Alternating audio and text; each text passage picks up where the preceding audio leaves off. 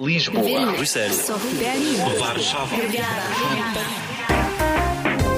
Поколението Z. Хм, като Zero. Защото почваме от начало. Защото зануляваме или Защото питаме защо. Поколението Z. Един подкаст на Българското национално радио в рамките на проекта Евранет Плюс, водещата радиомрежа за европейски новини. Колко бързо се променя економиката, а уменията за нея? Какво е нужно, за да бъдем адекватни на новите изисквания, които технологиите, дърпащи света все по-напред в голямата си част, поставят пред нас?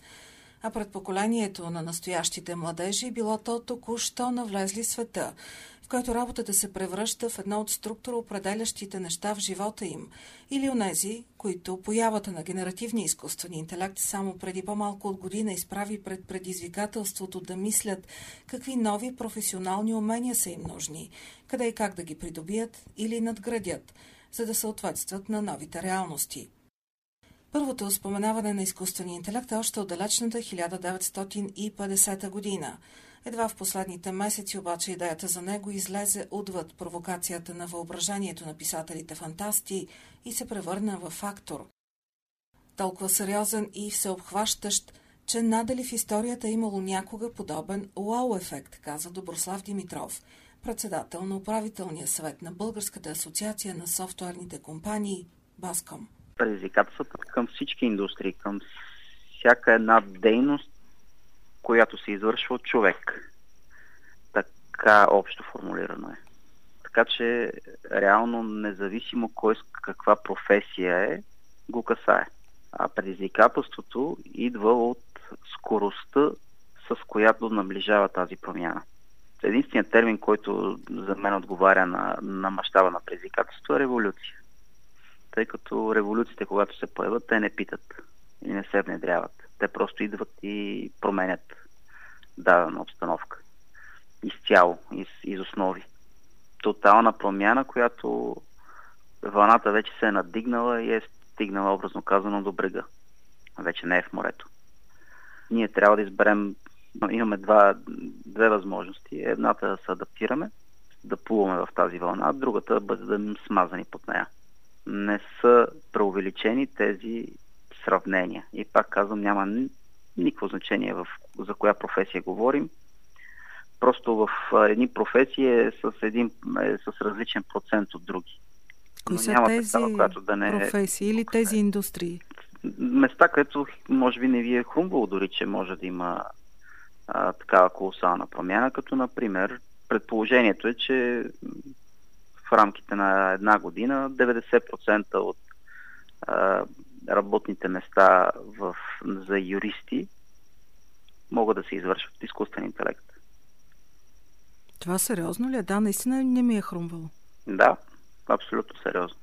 Всъщност това е много интересно, че това е една от професиите, която дават постоянно за пример, като подлежаща на най-висока автоматизация в а, краткосрочен план. После това ще ползи и по другите професии.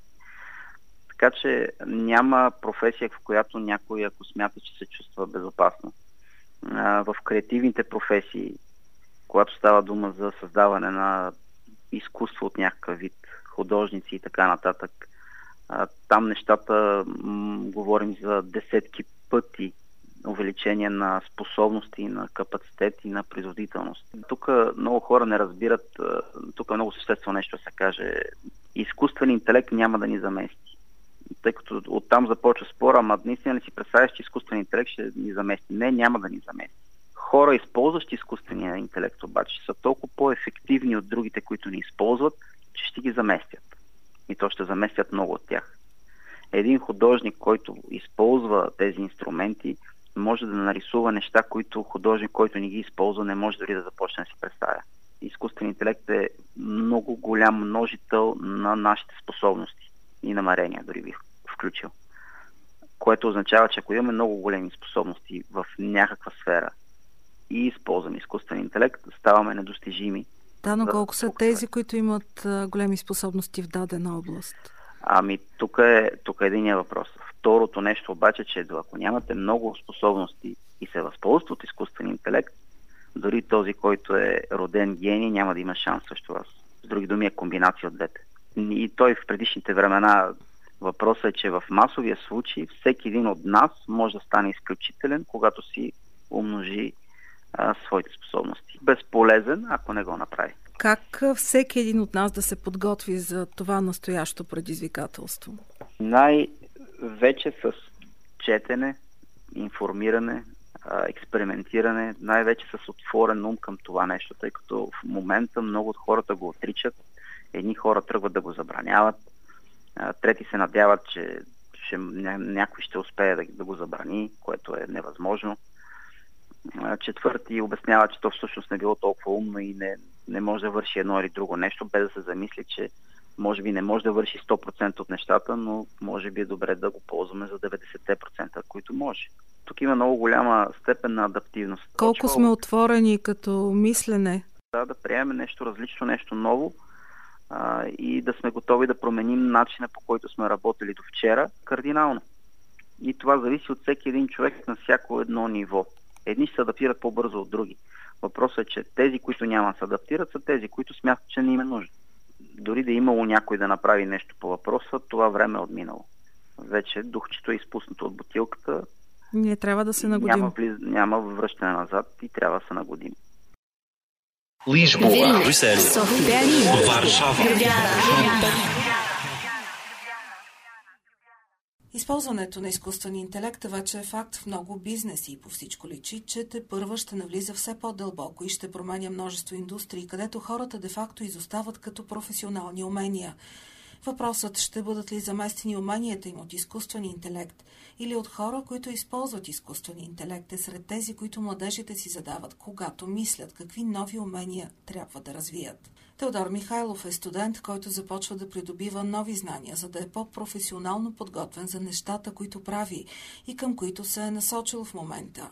Проучвания на пациентските възприятия при диагностиката с помощта на технологии. Аз се задълбочих доста в тази сфера и исках да видя а, как примерно би се развил изкуствен интелект в а, медицината. Искам да видя как хората биха реагирали. При старите хора, те биха категорично изкуственият интелект, след като се развие, като навлезе, като започне да не допуска абсолютно никакви грешки, мисля, че ще допринесе много с навлизането на генеративния изкуствен интелект, големия въпрос е по какъв начин той може да повлияе на работните места и нужните за тях професионални умения. Следователно, промените на професионалните умения са неизбежни, въпреки че исторически погледнато технологичният процес не само съкръщава работни места, но и създава нови – ако нямате много способности и се възползвате от изкуствения интелект, дори този, който е роден гений, няма да има шанс срещу вас. Техническият делегат на WorldSkill Словения Сара Гошнек посочва, че за разлика от общото образование, младите хора в професионалното образование придобиват tudi велико практичнega знания. Не? Тако да зачно млади... В допълнение към основното общо образование, което придобиват, те придобиват и много практически знания. Това означава, че започват да придобиват редица различни компетенции и умения, важни за успешната кариера. Александър Сладович, ръководител на Центъра за международно сътрудничество към Института на Словения за професионално образование и обучение, смята. Марsikateri poklic je bil v preteklosti tudi, recimo temu, nekako. Много професии са били обесценени по някакъв начин в миналото. Много професии в професионалното образование се смятаха за мръсни, трудни и така нататък. Но с развитието на нови технологии това не е задължително в днешно време. Разбира се, има и начин как поколението Z а и не само то да се подготви за това предизвикателство, пред което се изправя света. Кристиан Михайлов, съосновател на Професионалната асоциация по роботика и автоматизация, която работи за повишаване на професионалните умения на младежите, така че да са готови за предизвикателствата на новото време и новите професии, е убеден, че точно в тези нови професионални умения, свързани с изкуствения интелект, е бъдещето. Той ще продължава да взема все повече от стандартните професии, които виждаме, или най-малкото ще бъде активно използван като технология в нашите дейности. От банки, от училища, от държавни и бизнес институции. Всеки ще усети ефекта. Вече виждаме компании, които използват именно изкуствен интелект все по-активно в своите продукти. Един пример, вече дизайнерите могат да опишат в последната версия на Photoshop какво искат да променят с няколко изречения и съответно софтуера им предоставя три варианта в рамките на секунди. Дизайнера след това може да, избирайки една от трите опции, да доредактира това, което изкуственият интелект му е предложил. А какво правим с традиционните професионални умения, онези, които се предполага, че все пак частично овладяваме и в училище и след това използваме в ежедневния си живот? Това, което очаквам да се случи именно с тези умения, те да използват изкуствен интелект, а ние ще видим, че изкуствен интелект се използва все по-активно в компаниите, които се занимават с строителство, съответно като цяло, една четвърт от работата в Европа и работните места могат да бъдат автоматизирани или роботизирани, или да използват изкуствен интелект. Голяма част от тази нова работа изисква овладяването на нови професионални умения, казва професор Станислав Иванов. Заместник ректор на Висшето училище по менеджмент във Варна, специализираща в робономиката или автоматизираната економика. Това, което според мен трябва да се направи е да се акцентира върху дигиталните умения на учениците, но не само използване на, на софтуер за текстова обработка или за електронни таблици, но и по-сериозни занимания във връзка с, а, с използване на изкуствен интелект, включително генеративен изкуствен интелект. Това, което според мен лично ще стане е в следващите години, е, че изкуственият интелект в много голяма степен ще почва да заменя човешкият труд и човешкият интелект. Говорим Но... за физическия ръчен труд или не само? Не само. Това, което по-скоро би, ще, би се получило според мен е, че а, вместо изкуственият интелект и роботиката да заменят изцяло хората, по-скоро това, което ще се получи е, е, че изкуственият интелект и роботите ще подпомагат хората и хора, служители, използващи роботи и изкуствен интелект, ще заменят хора, които отказват да използват изкуствен интелект и роботи. А, в практически план. Например, а, един, а, един учен, ако трябва да напише една публикация, когато трябва да напише една публикация, да речем му трябва седмица-две когато обаче а, умее да използва а, генеративен изкуствен интелект от рода на чат GPT с, по подходя, по правилен начин за генериране на идеи, за вдъхновение какво да включа в а, въпросника, този срок може да бъде доста съкратен.